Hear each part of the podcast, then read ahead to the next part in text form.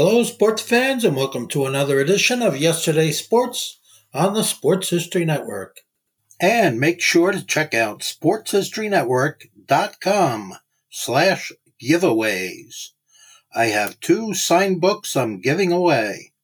One is titled No Nonsense Old School Weight Training, and the other is Reliving nineteen seventies Old School Football. Now it's time to take a sports break, a look at sports history on a daily basis.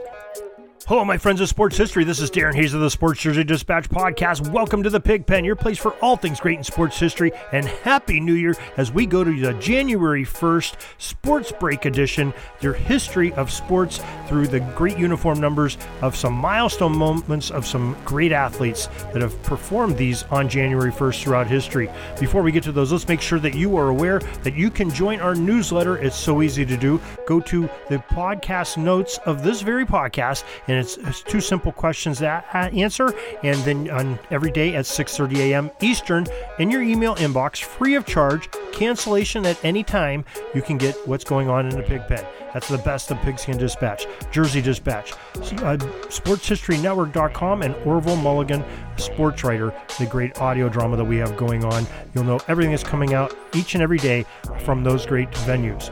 Now, the uniform numbers we'll talk about for January first. They're numbers five, seven, sixteen, twenty-one, and fifteen.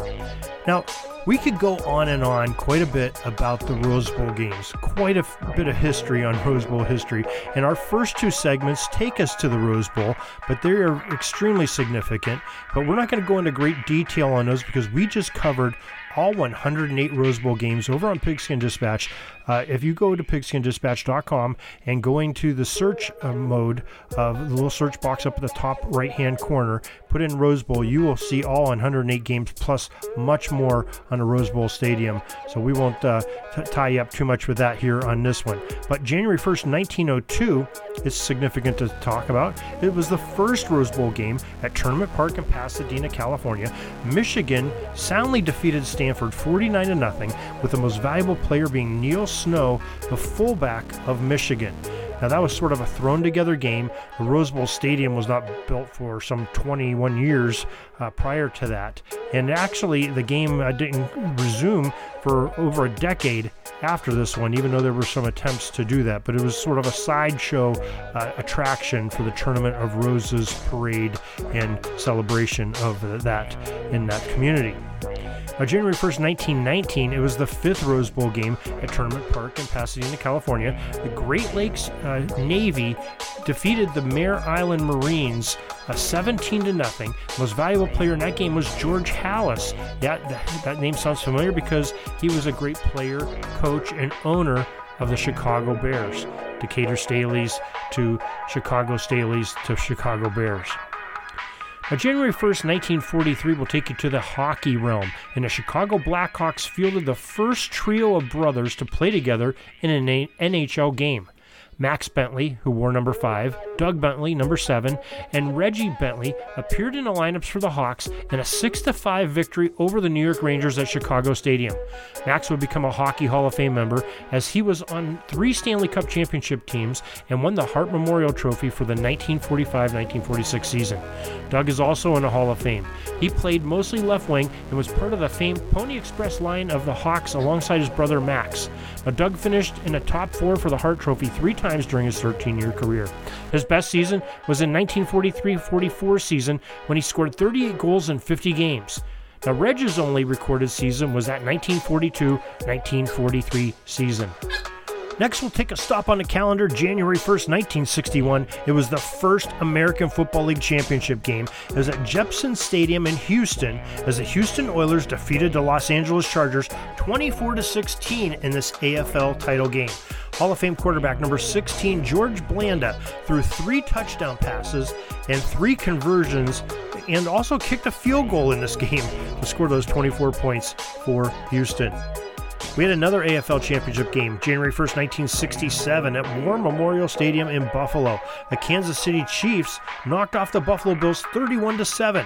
Pro Football Hall of Fame quarterback number sixteen, Len Dawson, threw two touchdown passes in this game, and running back number twenty-one, Mike Garrett, ran for two more scores.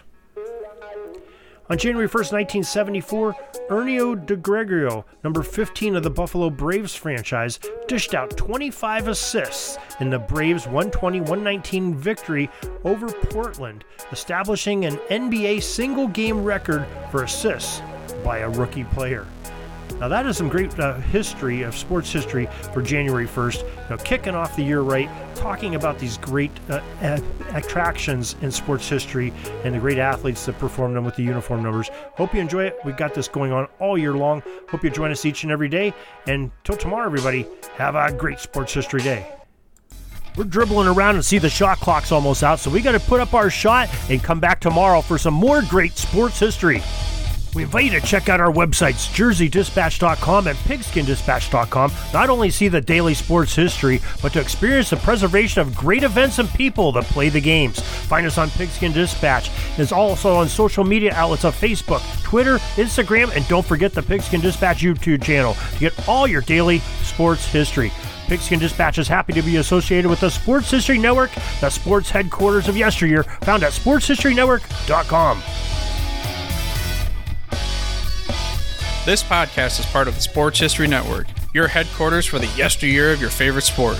You can learn more at sports history network dot com.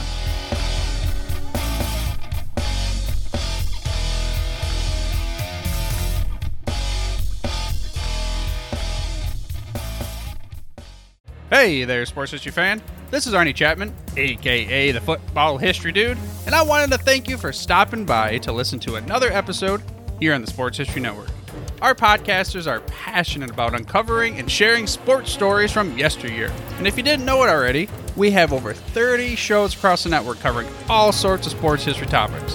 In fact, here's a glimpse into one of our awesome podcasts here on the network.